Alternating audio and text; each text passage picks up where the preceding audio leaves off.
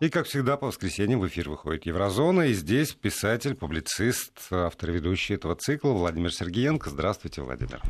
Здравствуйте, Владимир. Здравствуйте, дорогие радиослушатели. Здравствуйте, дорогие радиозрители. Сегодня политический день. Ну, без политики вообще тяжело в последнее время. Даже по субботам. Мне кажется, ничего не существует без политики. Хотя у вас праздник. У вас там а, да, да, конечно, да. да. В смысле, да. на И Западе, я, я правда, я, я от души поздравляю всех, э, кто э, празднует Пасху по григорианскому календарю с наступлением светлого праздника. Да, кстати, я тоже присоединяюсь э, к тем, у кого сегодня Пасха. Это праздник. Если я правильно понимаю, в иудаизме тоже праздник вот в эти дни. Ну, да, да. У них есть... свой праздник, то есть вчера, иногда там... совпадают эти праздники. Э, и праздники не дают расслабиться. Если посмотреть на восприятие того, что Россия начала учение в Балтийском море, и уже есть заявление наших дорогих коллег, ну, младших братьев в Евросоюзе, которые говорят о том, что вы праздник нам не испортите. Вот так они отреагировали. Да, да. Не, есть... не говорят, ой, боюсь, боюсь. Не, они не говорят, ой, боюсь, боюсь. Чего им бояться? Ну что, что Россия нападет на них завтра? Ну что за бред? Ну, давайте по-честному. Ну, знаете, всякий бред мы слышим периодически от тех или иных политиков. Но это большая проблема, большая проблема сегодняшней политики. Это было вчера видно, это было позавчера видно, что к политике дорвались люди, которые не профессионалы в данном контексте. Я еще раз вернусь к опыту Исландии, где мэром города, а мэр города города, это у них самая главная несущая инфраструктура, у них ничего нет, кроме вот столицы Рейкьявика, и все. Вот ничего там больше нет. Ну, гейзеры есть, ну, водопады красивые. А красивого вот такого живущего бизнеса у них нет. И клоун стал мэром города. То есть главная инфраструктура была завязана на клоуне. Он долго и нудно стебался по радио, веселился, язвил на все возможные моменты, которые существуют в Исландии. Потом раз-два и стал мэром, когда его популярность все-таки была, когда вдруг его спросили через определенное время, а не пойдете ли вы в премьер-министр или не продлите ли вы свой мандат э, как мэра города, он сказал, нет, я не профессионал. То есть он понял, что это что-то другое. Одно дело это э, смелиться, находить э, какие-то изъяны в действии политиков, совсем другое стать самому политиком. Это разные вещи. И здесь, конечно, не смешно, то, что Россия делает э, сейчас военное учение, учение в Балтике, оказывается, по закону это все правильно, имеет право. Да, конечно. Имеет право. А вот реакция на это, это тоже, давайте так, ну, мы взрослые люди, в здоровом вроде бы обществе, ну, вроде бы в здоровом.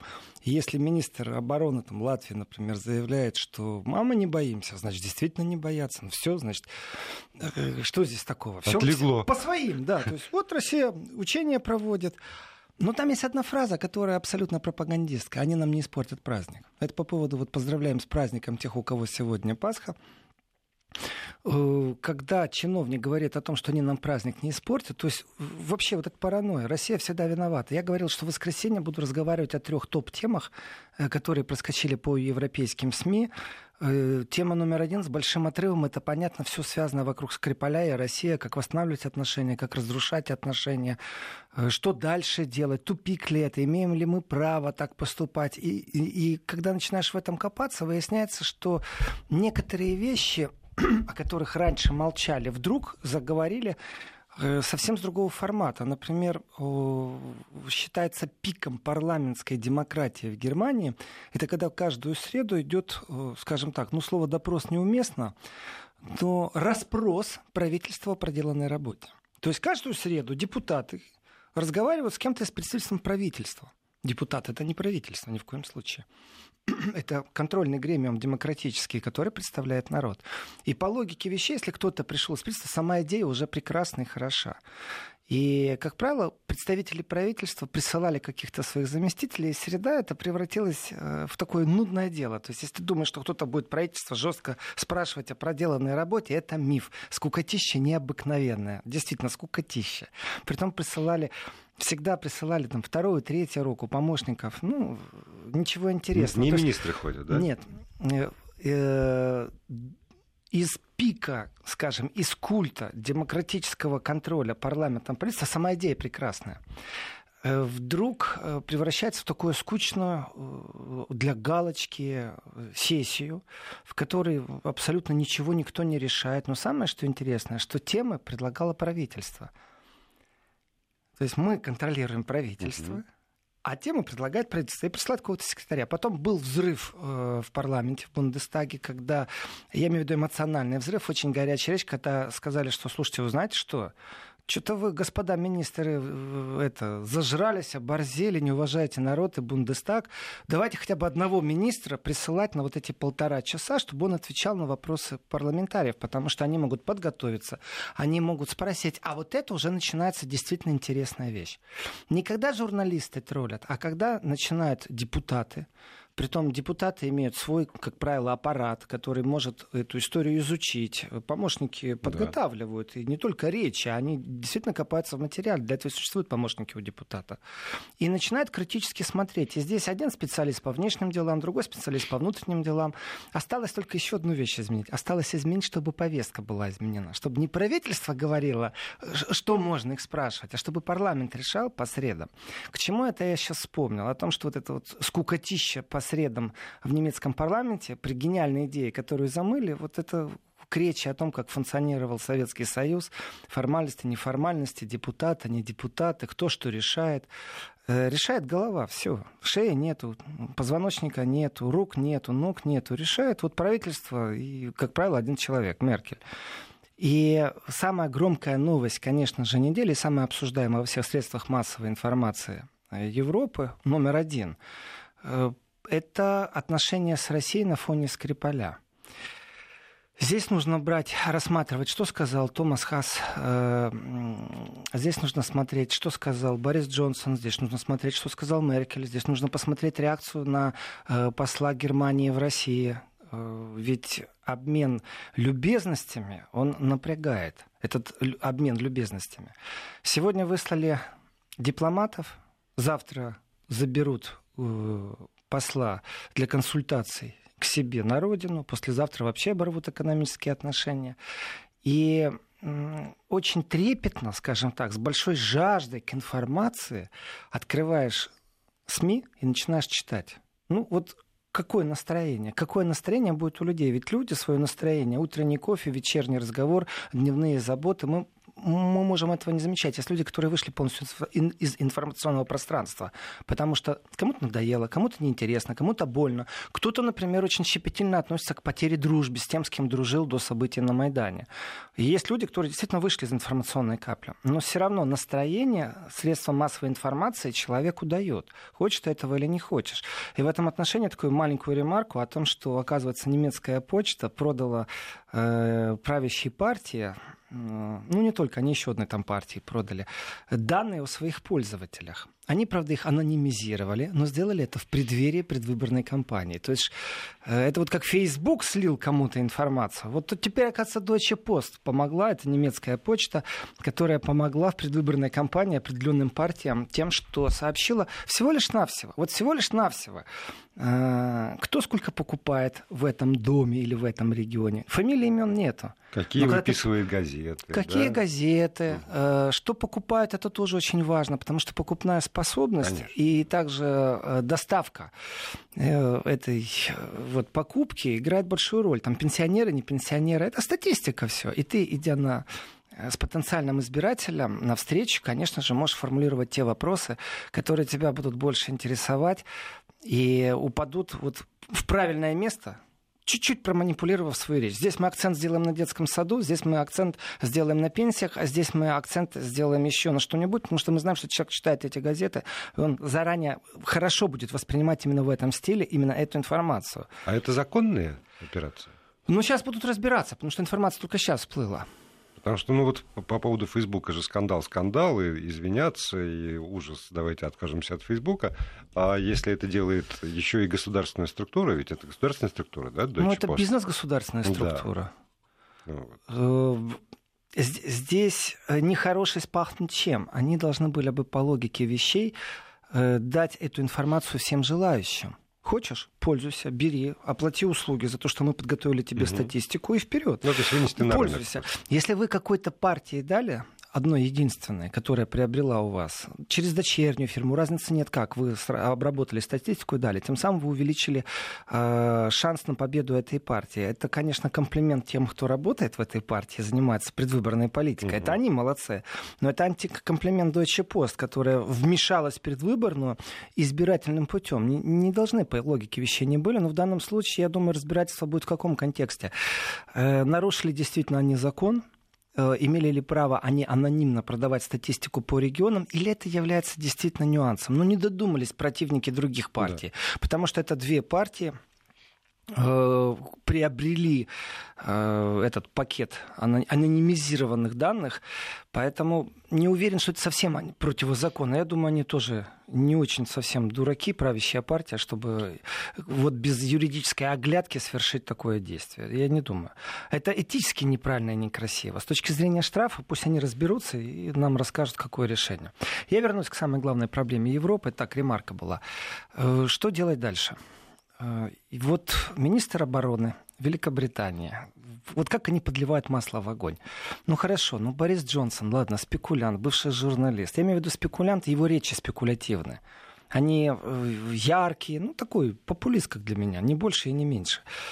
И в этой яркости ведь важно не что ты говоришь, а как ты говоришь. Если ты убедил своего партнера, а он смог убедить практически сколько стран в Европе, сколько кабинетов министров иностранных дел своих коллег он смог убедить, значит, он хороший оратор, хороший убедитель у него работает внутри. Такое... И, значит, может быть, тоже есть люди, которые анализируют э, поведение, покупательную способность, предпочтения и взгляды. Ну, коллег... хороший аппарат МИДа должен это да. делать. Если Лавров пойдет навстречу со своим коллегой, не будет готов, ну, скажем, есть от этикета вещи, например, не дотрагивайся до плеча своего угу. собеседника, если ты на Ближнем Востоке, не, не вздумай его похлопать.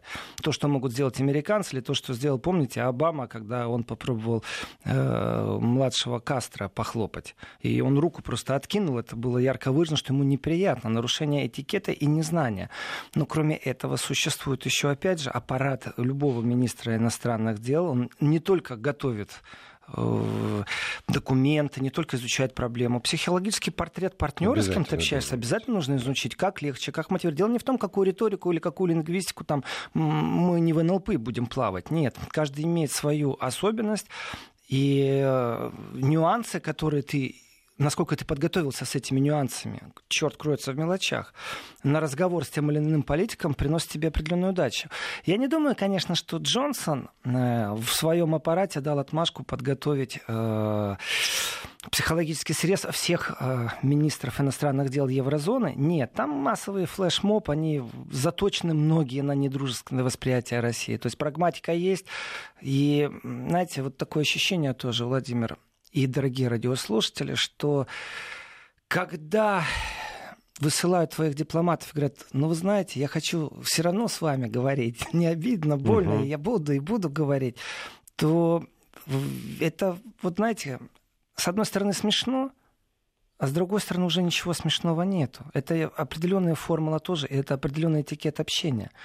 Э, могли говорить и по-другому, могли говорить, что мы не настроены на диалог. Да, мы высылаем, через неделю вышлем еще, через месяц вышлем еще.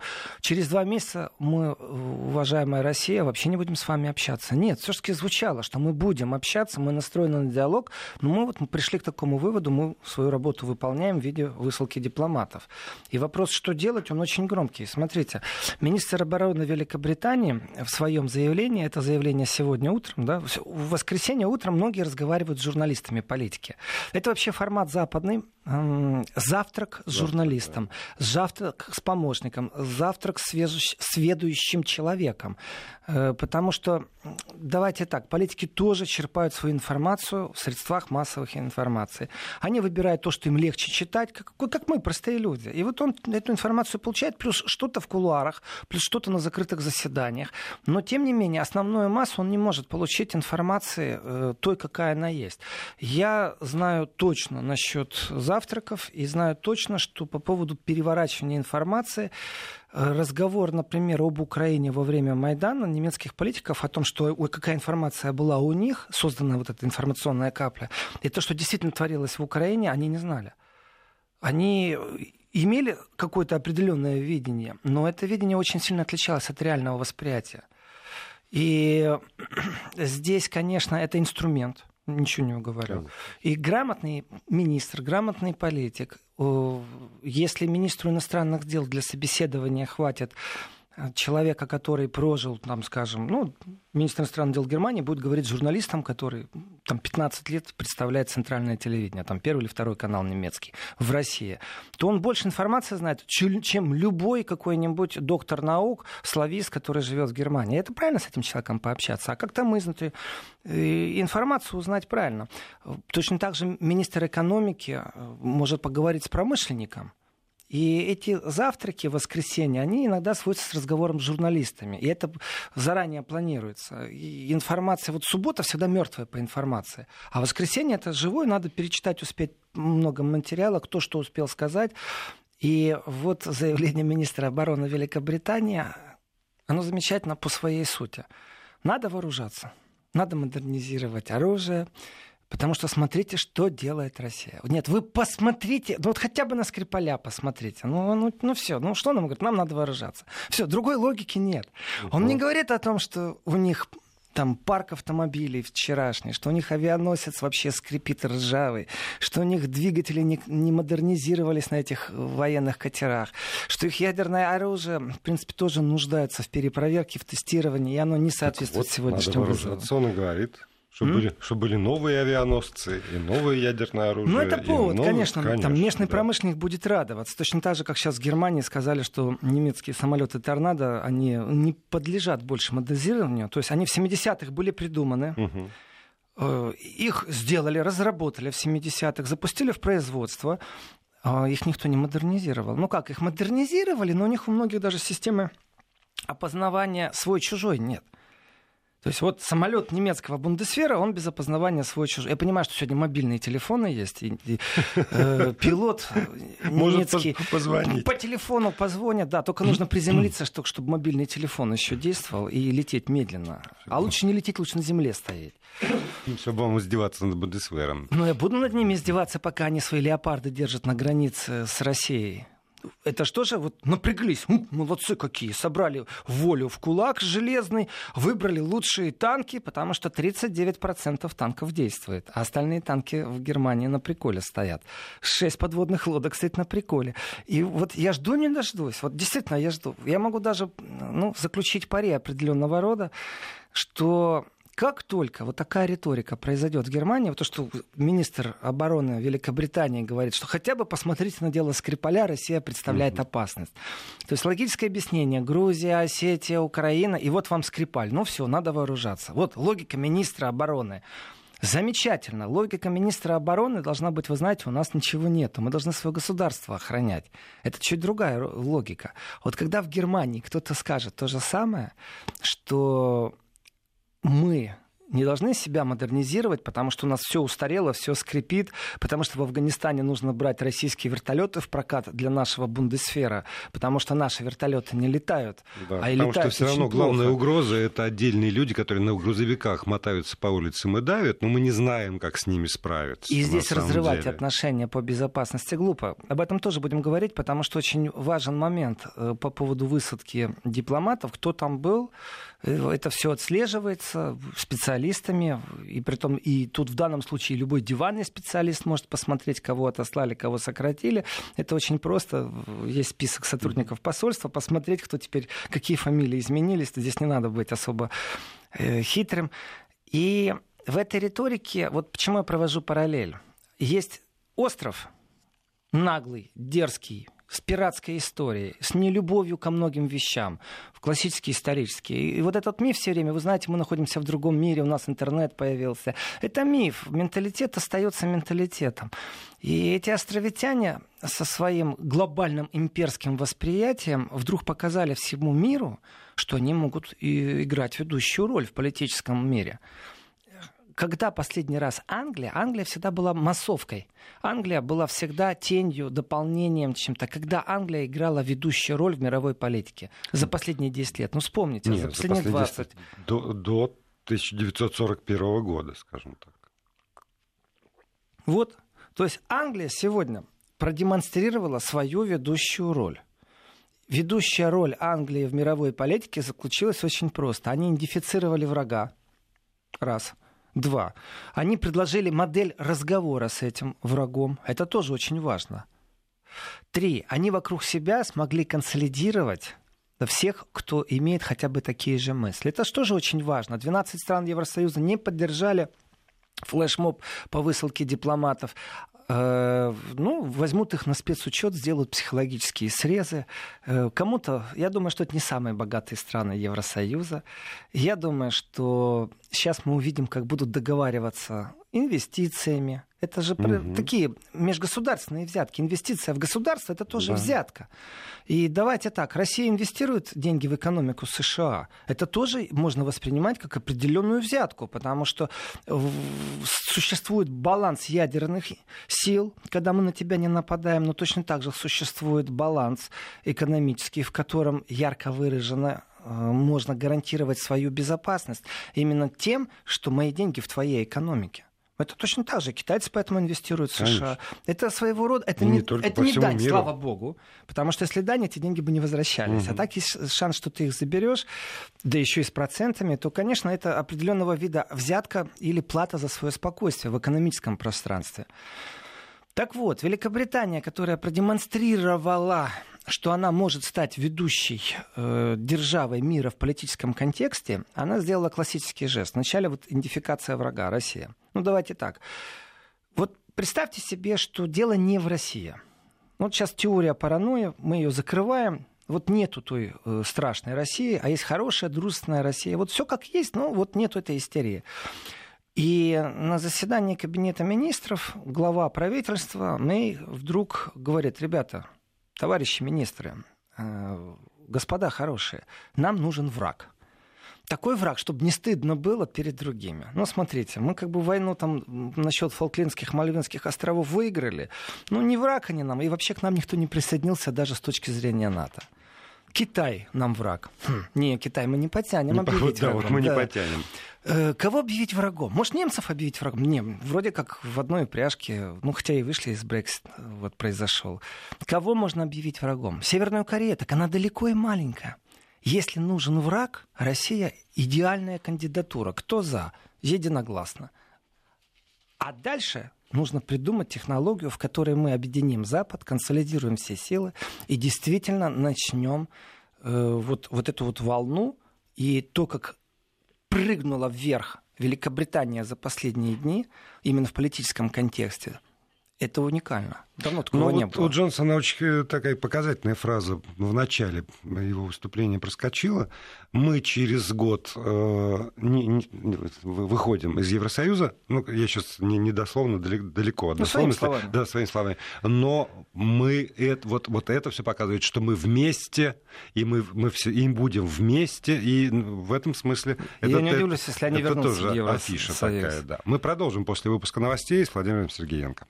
И мы продолжаем программу. Владимир Сергеенко, писатель, публицист, автор ведущий цикла «Еврозона». Здесь в студии. Если у вас по ходу эфира возникают какие-то вопросы и комментарии, то не забывайте наши координаты 8 903 170 6363 для тех, кто пишет в WhatsApp и Viber, либо 5533, короткий номер для смс-сообщений, слово «Вести». Обязательно пишите в начале смс -ки. И если любопытно смотреть на то, что происходит здесь, в этой студии, то э, на сайте радиовести.ру, вот Владимир Сергеенко приветствует телерадиозрителей, да, радиозрителей. На сайте радиовести.ру есть специальный, э, специальная кнопка видеотрансляция. Если у вас установлено приложение Вести FM на смартфонах, то там тоже есть такая вот возможность. Приложение вещь потрясающая, очень удобно. Правда, удобно. Правда. В дороге вот едешь, в других странах приземляешься, и везде Вести можешь послушать. Вот. И в записи можно некоторые вещи найти тоже вот, пропустил, а потом говоришь, вот, это вот Вестим в этом отношении молодцы, нагоняют они. Он а что, Петрович? Работают. Да, да, да. Так вот, вернусь я э, к моему э, дорогому и нелюбимому Гевину Вильямсону, который призывает все-таки встретить угрозы э, вот в будущем, и, и, и эти угрозы, это понятно, Россия. Конечно, конечно же, когда я говорю, что нужно было найти какого-то врага, э, эта технология же очень хороша. Бей своих, чтобы чужие боялись, да, но она как-то угу. не проходит в Евросоюзе. И внешний враг всегда лучше. И, и вы что думаете, Россия не будет этим пользоваться? Тоже пользуется. Тоже. Внешний враг это замечательная вещь, вообще иметь внешнего врага. А вот дальше игры нужно как-то останавливать. И, конечно, Россия является просто идеальный со всех сторон внешний враг. Ну, просто сказочный. Эм, я прочитал вчера в Фейсбуке призыв уважаемые россияне, а давайте-ка месячишку не съездим в Европу и не будем там ничего покупать и включим свои гражданские санкции против Европы. Вот прочитала такой призыв, угу. простой человек написал. Я не знаю, как много россиян ездит регулярно в Европу на шопинг, этого я не знаю.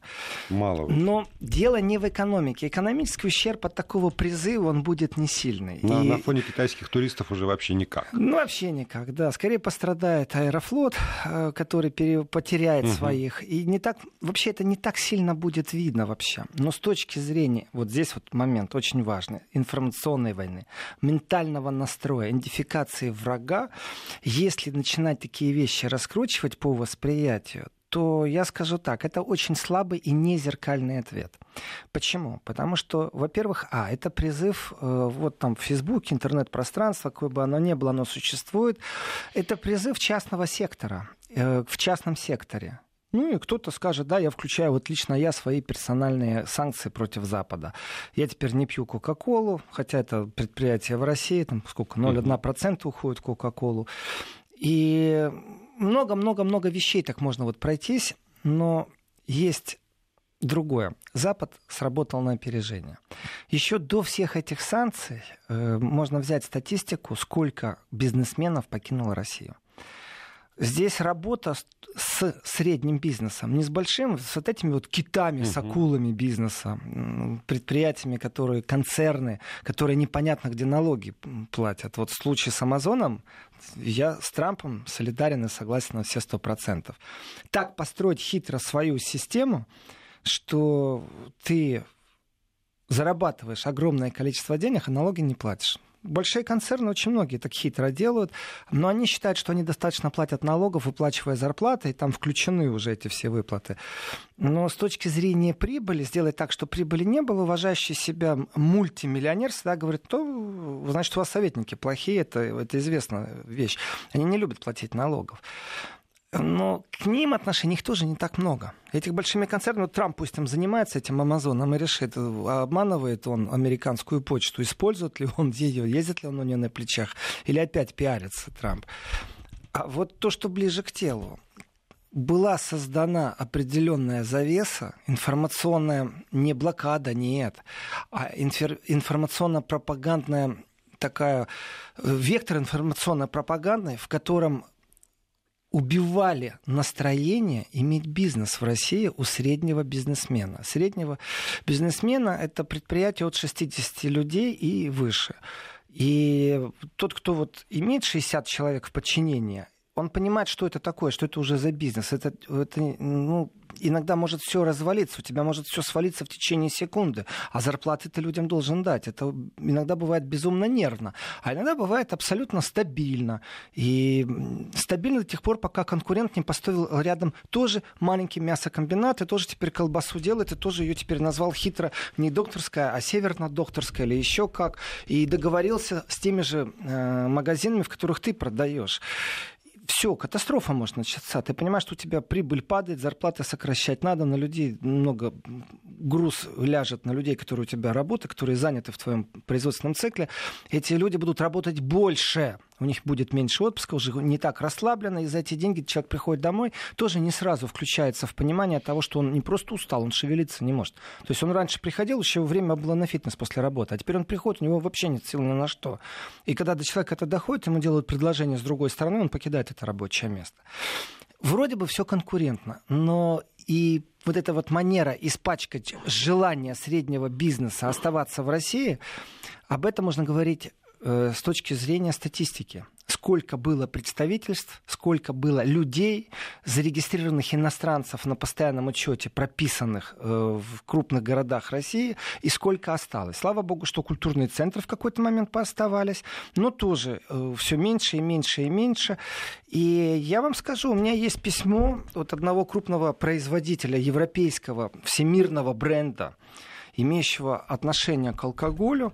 Они выступали, э, их дочернее предприятие было спонсором у меня на чтениях. И дата 14 год, то есть еще не пахнет, вот еще ничем угу. не пахнет. Какие санкции, вы о чем? И письмо, что они прекращают э, спонсорское сотрудничество, к сожалению, большому своему, они берут паузы в поддержке любых культурных проектов, любого спонсорства, э, если есть пересечение с русской темой, даже не с Россией, а с русской темой.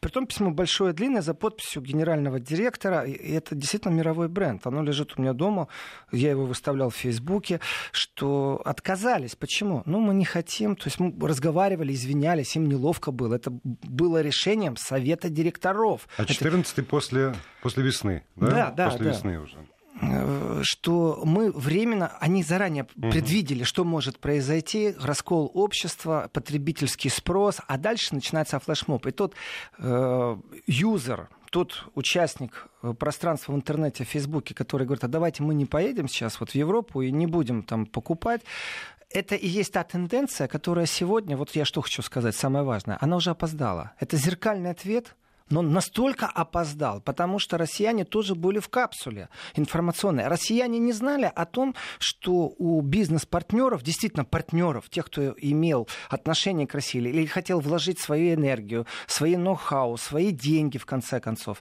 э, что у этих людей отбивали постоянно охоту. И сегодня, это три года спустя, эти люди уже перестроились, они переехали в другие страны, кто-то продает сантехнику в Африке и расстроил свой бизнес, хотя мог это сделать в Новосибирске.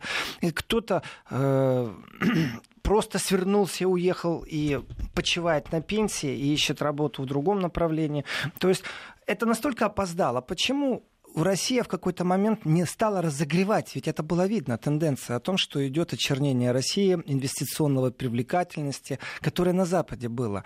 И да, вот чувство ну, скажем, не обиды, что ли, за державу, а чувство справедливости сегодня говорит в этом человеке, который говорит, давайте мы не поедем в Европу, вот я включу свои личные санкции.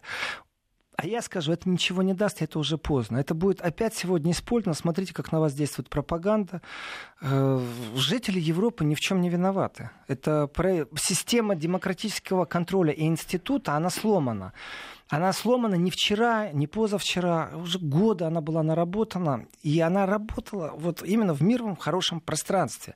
Когда разговариваешь, начинаешь объяснять людям, что у Меркель весь кабинет заточен на то, что они живут в едином пошлинном таможенном пространстве, объединенном вместе с США, Канадой и там еще много стран, и что она поменяла кабинет, но там нет специалистов. Ведь это ж какой, вот так, простите меня за простое слово, облом годы специалистов полностью подобрать, все программы, экономику затачивать по то, что ты с Америкой войдешь в определенные отношения именно в таможенном, в пошлином пространстве. И вдруг Америка говорит, спасибо, не надо.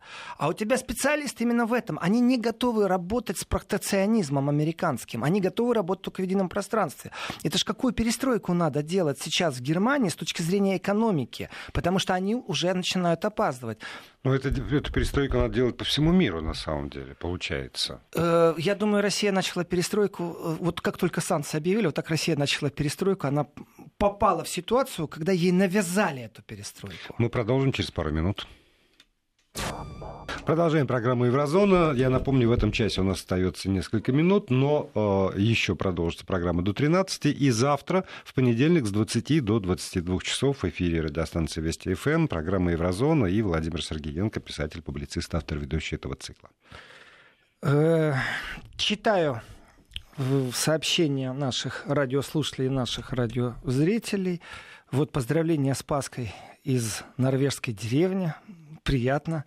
Значит, работает интернет-связь, а значит, Вести присутствует и в Норвегии.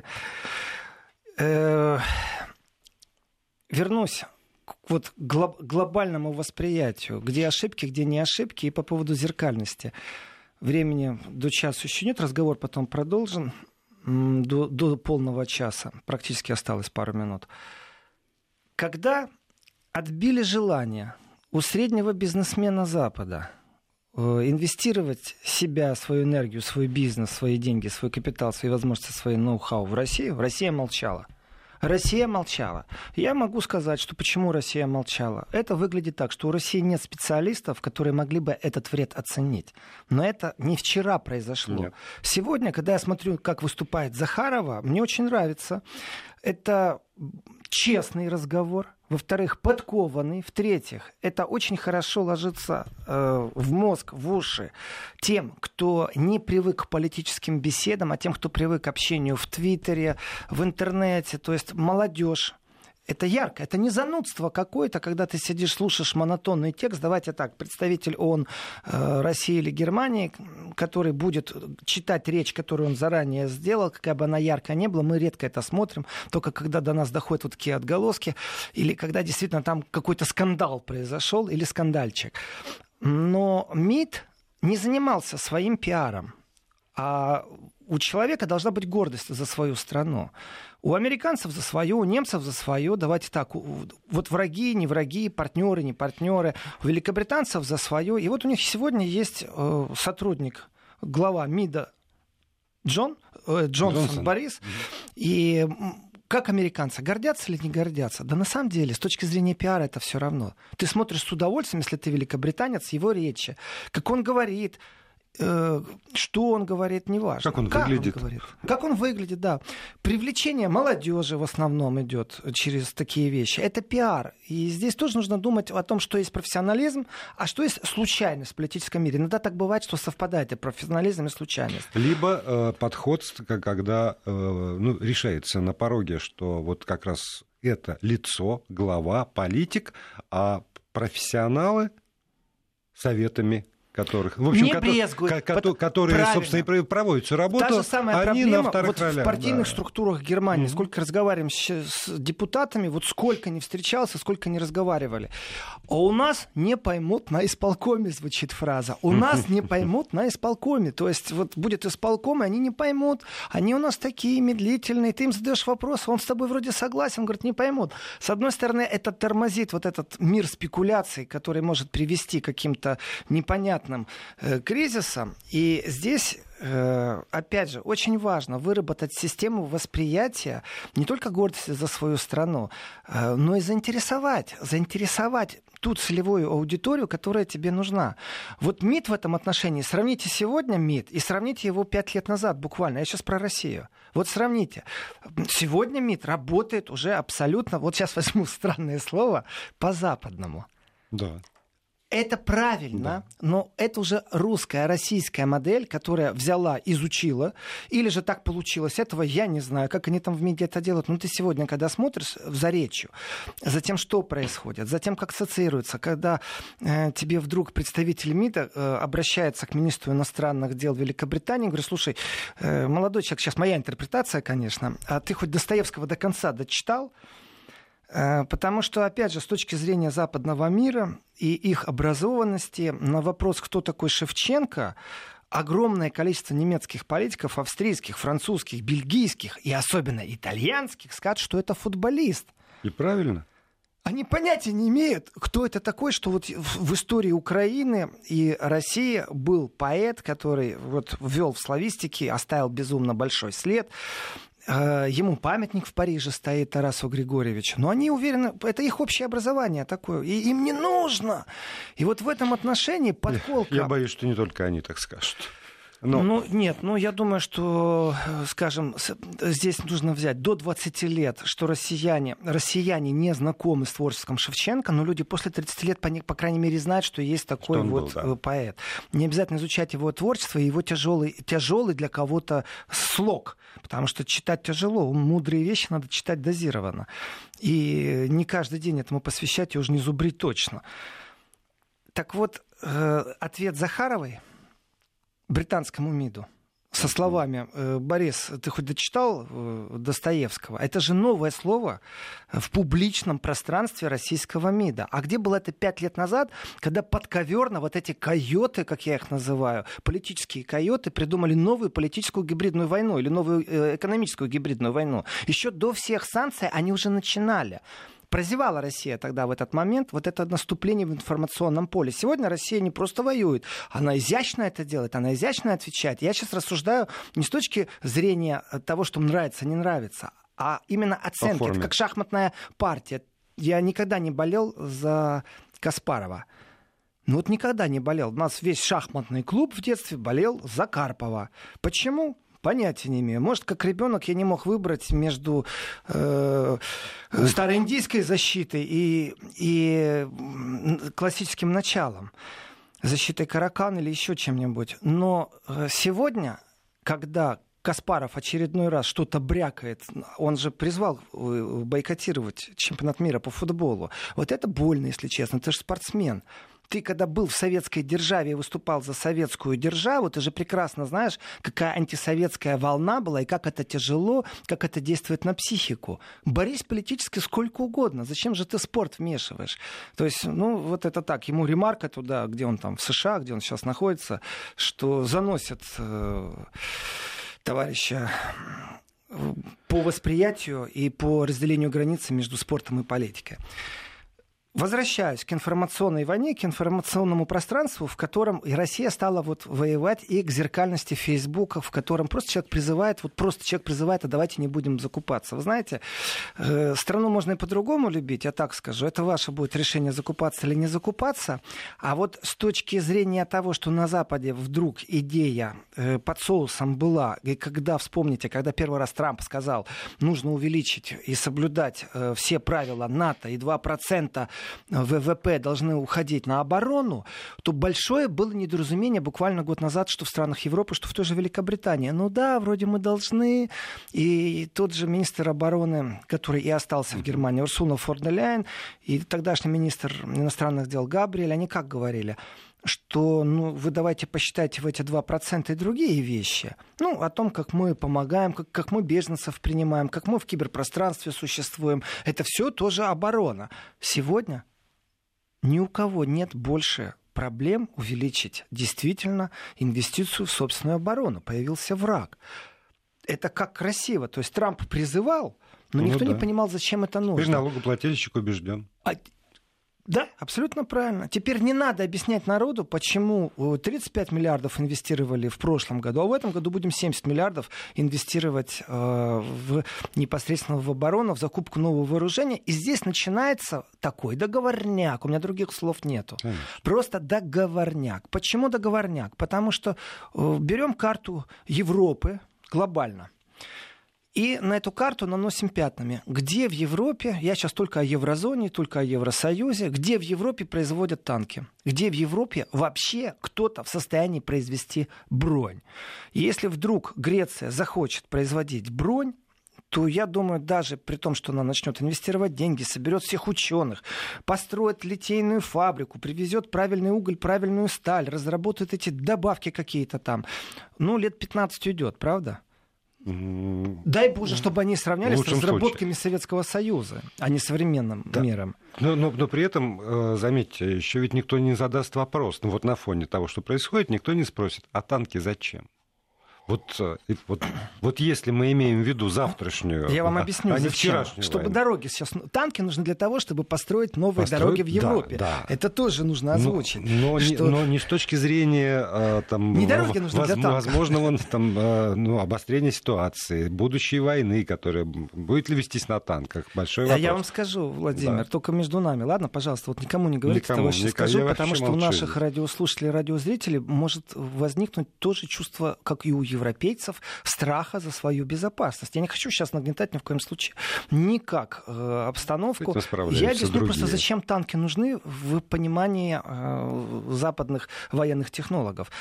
Это ведение войны больше не конница, это больше не танки против танков, это захват центра города, как в Багдаде произошло, вокруг него зеленый периметр, к которому ни один багдадец подойти не может. Там живет правительство, и танки нужны только для внутригородского пользования, совсем для другого, для того, чтобы захватить регионально власть и оттуда управлять целой державой. То есть они думают, что где-то их танки могут пригодиться Поверьте мне, именно Нет, таким способом. Да, но только если, понимаете, если враг это Ирак, тогда это одна история. А если враг это Россия... А вы подумайте о Беларуси. То это другая история. А вы подумайте э, просто о соседе.